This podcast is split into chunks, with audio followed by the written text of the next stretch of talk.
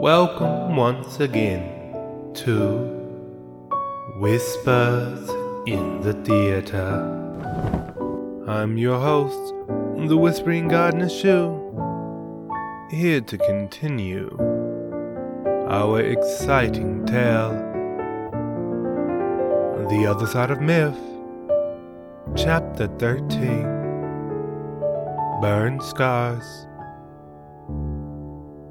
Kiara wondered what gave her away as she returned to the bed with her head hung.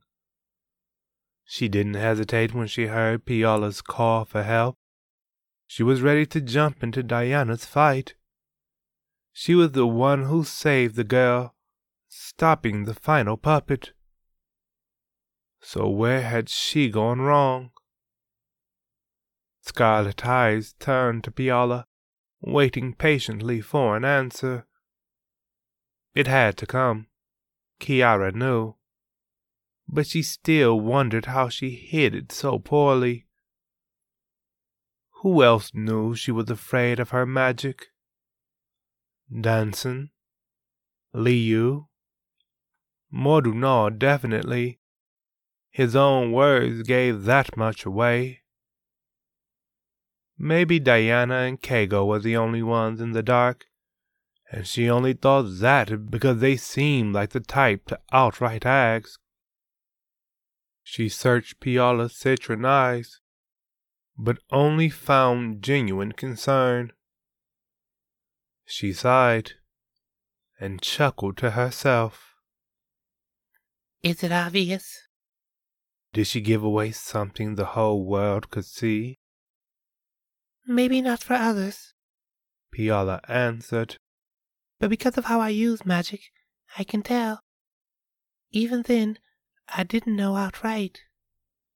The girl flushed, turning away. But when I kissed you, it was clear.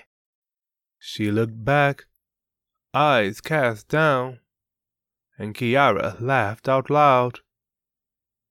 She shook her head in apology. Why did you kiss me anyway? She asked, but could not complain. Pialla was a pretty girl. She caught Kiara's eyes with magnetic force.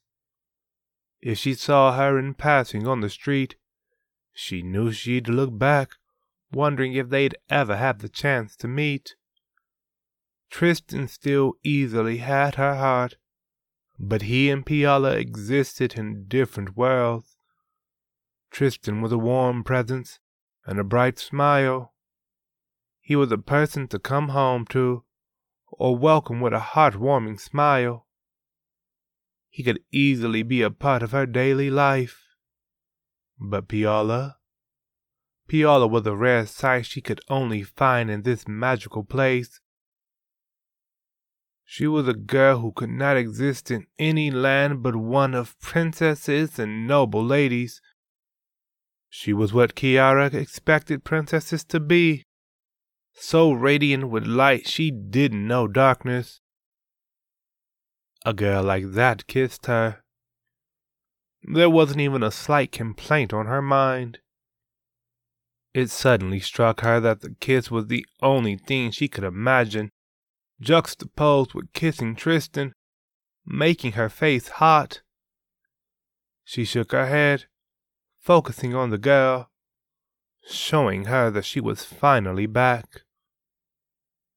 Because of the way I use magic, Pialla said. I cannot say more than that because of my parents, but She smiled. I can tell you're not just a maid. You're something else entirely, and it's beautiful. Kiara's face heated up again. When I kissed you, though, I felt your fear and regret. The words hit with arrow precision, draining the heat away. Kiara let out a sigh. To be honest, I wish I had a chance to tell my mom and dad about this first. She said, Before I start, I should tell you, I'm actually from another world. She made sure to meet Pialla's eyes as she spoke, and was surprised to see them light up. Really? What world are you from? The girl bounced. Kiara couldn't help but smile. Nandaxia, she said. Pialla's smile lit up as she ran over, grabbing Kiara's hand. Are you actually from Nandaxia? I did not think it actually existed, although my parents always told me that it did. This is incredible. What is your world like? Pialla's enthusiasm filled the room. Kiara fought to keep herself from being pulled in. Well, for one, people on Nondoxia don't use magic. It's like how the story goes, right? One world advanced in technology, the other world advanced in magic. She wished excitement was an option. Also, on Nondoxia, people don't have eyes like yours or mine. Pialla freed her hand and sat on the bed beside her. I guess the story starts when I was eight years old. My school threw a welcome back festival, and I was really happy to go because I got the chance to show my little brother around. My mom and dad had just gotten back from overseas, so it was great to have everyone there. I even thought it'd be the best day of my life. Kiara remembered the day vividly. The sun was bright in the sky, and summer was just beginning to come from an obnoxious heat.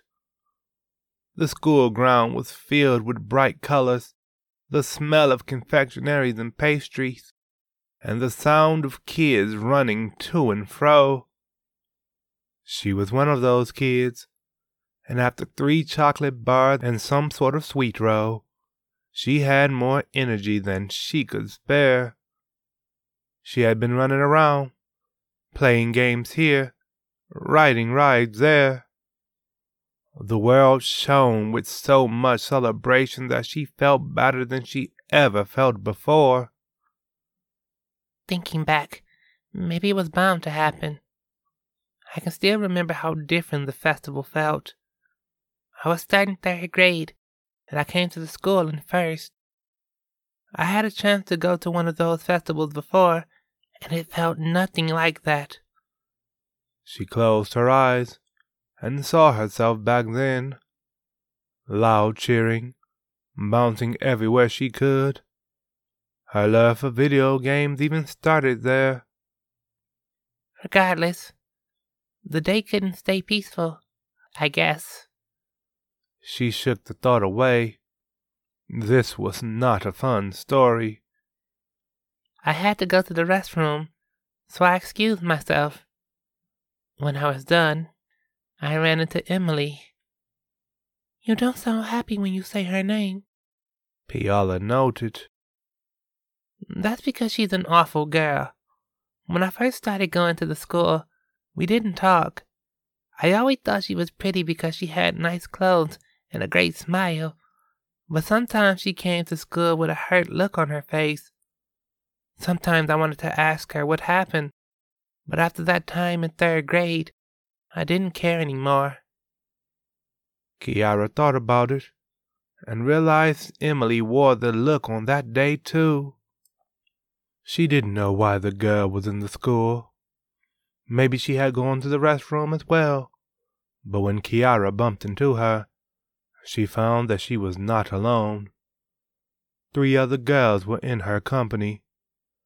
Two of them she recognized from class Tori and Mina, Emily's entourage.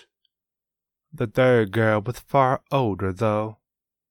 She was a high school student, or on her way there. Kiara didn't know her name at the time, but later learned it was Irene. She ignored this girl, waving at Emily. As the girl prepared to wave back, the freshman spoke. Is this the girl? She was tall, although all older people were in grade school. What was not distorted by age was the familiar shape of her face and shade of blue to her eyes. This girl had to be Emily's sister, and for one reason or another, She absolutely hated Kiara. She's the one from your class, right, Emily? She pushed past her sister, staring defiantly down. Kiara did not know what was happening, but she stared back, eyes saying the same. Irene grimaced. Look at her. She pointed, looking over her shoulder to Emily. She's so weird looking. I mean, why are her eyes red? She scoffed, and Emily's friends laughed along. The words stung. When Kiara looked at Emily, she knew the pain was on her face. Emily stared back with tired and scared eyes. Her friends laughed loudly, but her sister glared. For a moment, as Kiara sat there telling the story, she wondered if Emily had really looked so reluctant. This was the first time she recounted it. She wondered if her memory was off. No one in our class thinks they're weird, Emily had said, and her friend objected. Everyone calls her pretty and said that she's probably a princess where she comes from. Hey, weird girl. Irene barked. Where are you from? She hissed. Kiara glared. Another of the girls answered for her. She moved from overseas. Her mom and dad are anthropos something, she said. The smirk on Irene's face twisted up to her eyes. Oh, I see. She was like a snake, and she slithered behind Kiara, blocking her path. You must be one of those demon tribe people I heard about in school. Do you eat people, monster girl? She pushed Kiara suddenly. When she recovered from the stumble, she glared up. Leave me alone, she blurted out. As the girl's smirk sharpened, she added, Before you get beat up by a third grader, you're going to beat me up? Irene's smirk melted away at the threat. Her eyes ignited with malice. Are you really? She kicked Kiara hard in the stomach making her crumple to the floor.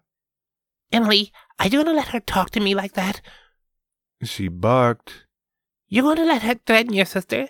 Teach her how to respect your family. Irene was absolutely livid, jabbing point after point at Kiara. When Emily said nothing, Irene snatched Kiara up by her hair. She turned the girl toward her classmates tossing her to the floor at their feet. What are you doing? She snarled. Make her pay. She roared. Emily looked down. I kind of remember something.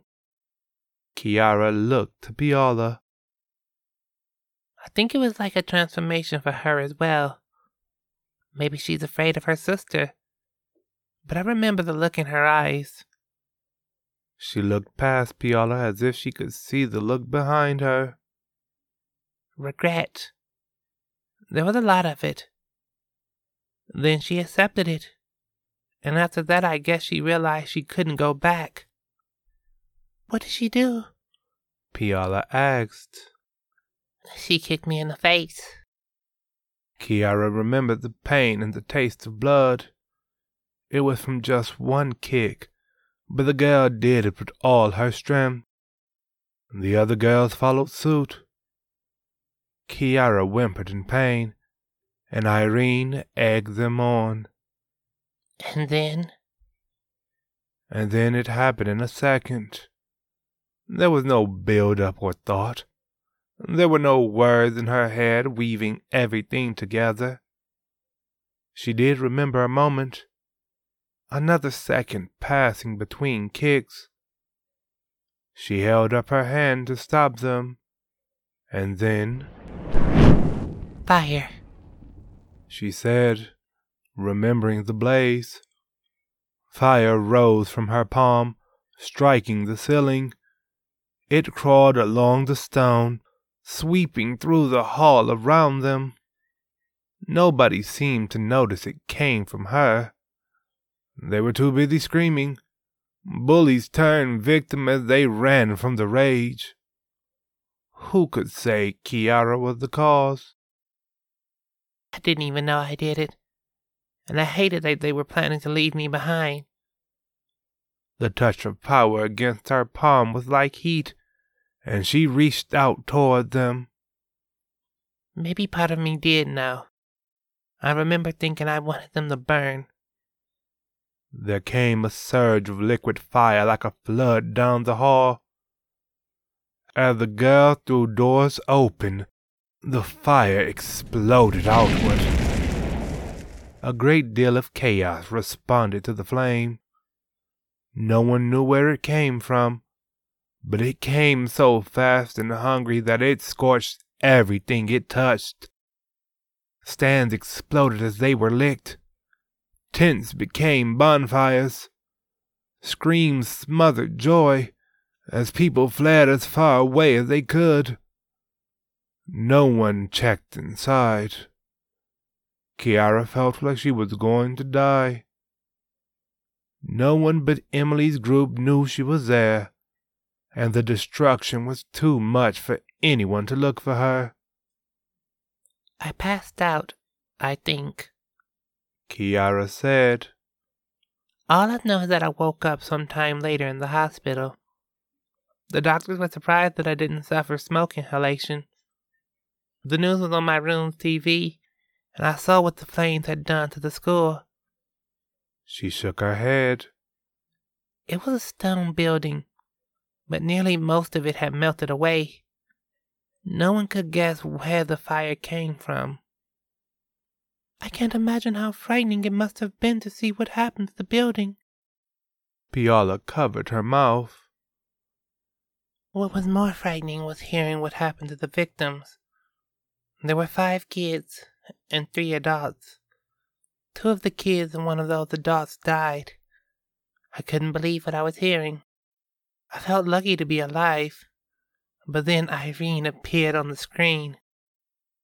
I don't know what happened. I was walking my sister and her friend to the restroom, and. The girl almost looked vulnerable as she teared up. I feel horrible about what happened to that girl. She was my sister's friend. If we knew she was stuck inside, we would have saved her. When I saw her, I was mad. I was trapped in there because of her, and she didn't even have a scratch. I wanted to get back at her. That's when I felt the magic in my hands. When I looked down, they were on fire. I screamed. Eventually, the nurses came and calmed me down. By then, the fire had faded, and they told me it was a bad dream when I told them what happened. I knew it wasn't, though. I knew I had caused all that damage. Kiara hung her head. Lifting it, she gave Pialla a desperate look. In my world, you can find books and shows about people with special powers. I always thought I'd tell my friends and parents if I got any. But after the news coverage at Memorial, I couldn't dare. I didn't want them to know what I could do. She felt like she was sinking. Holding herself didn't help. Of course you were afraid. Pialla placed a hand on one of hers. I can't blame you at all. Her sincerity made Kiara look at her, finding a welcoming shine in her citron eyes. You don't have to be afraid any more, though. You can control your magic now, right? And you even used it to save me. She did, in fact. Kiara thought about how she flew through the air, how she managed to pull Pialla from the puppet's grasp. It was the first time she used her magic since the fight with Feline, and even that fight was part of Pialla's point. She could control her magic. In almost seven years, she hadn't caused another incident like that. Smiling, she turned to the girl, ready to thank her. Then a purple flash filled the room. Chapter 13 ends. And so too ends another episode of Whispers in the Theater. I would be delighted if you were to join me once again.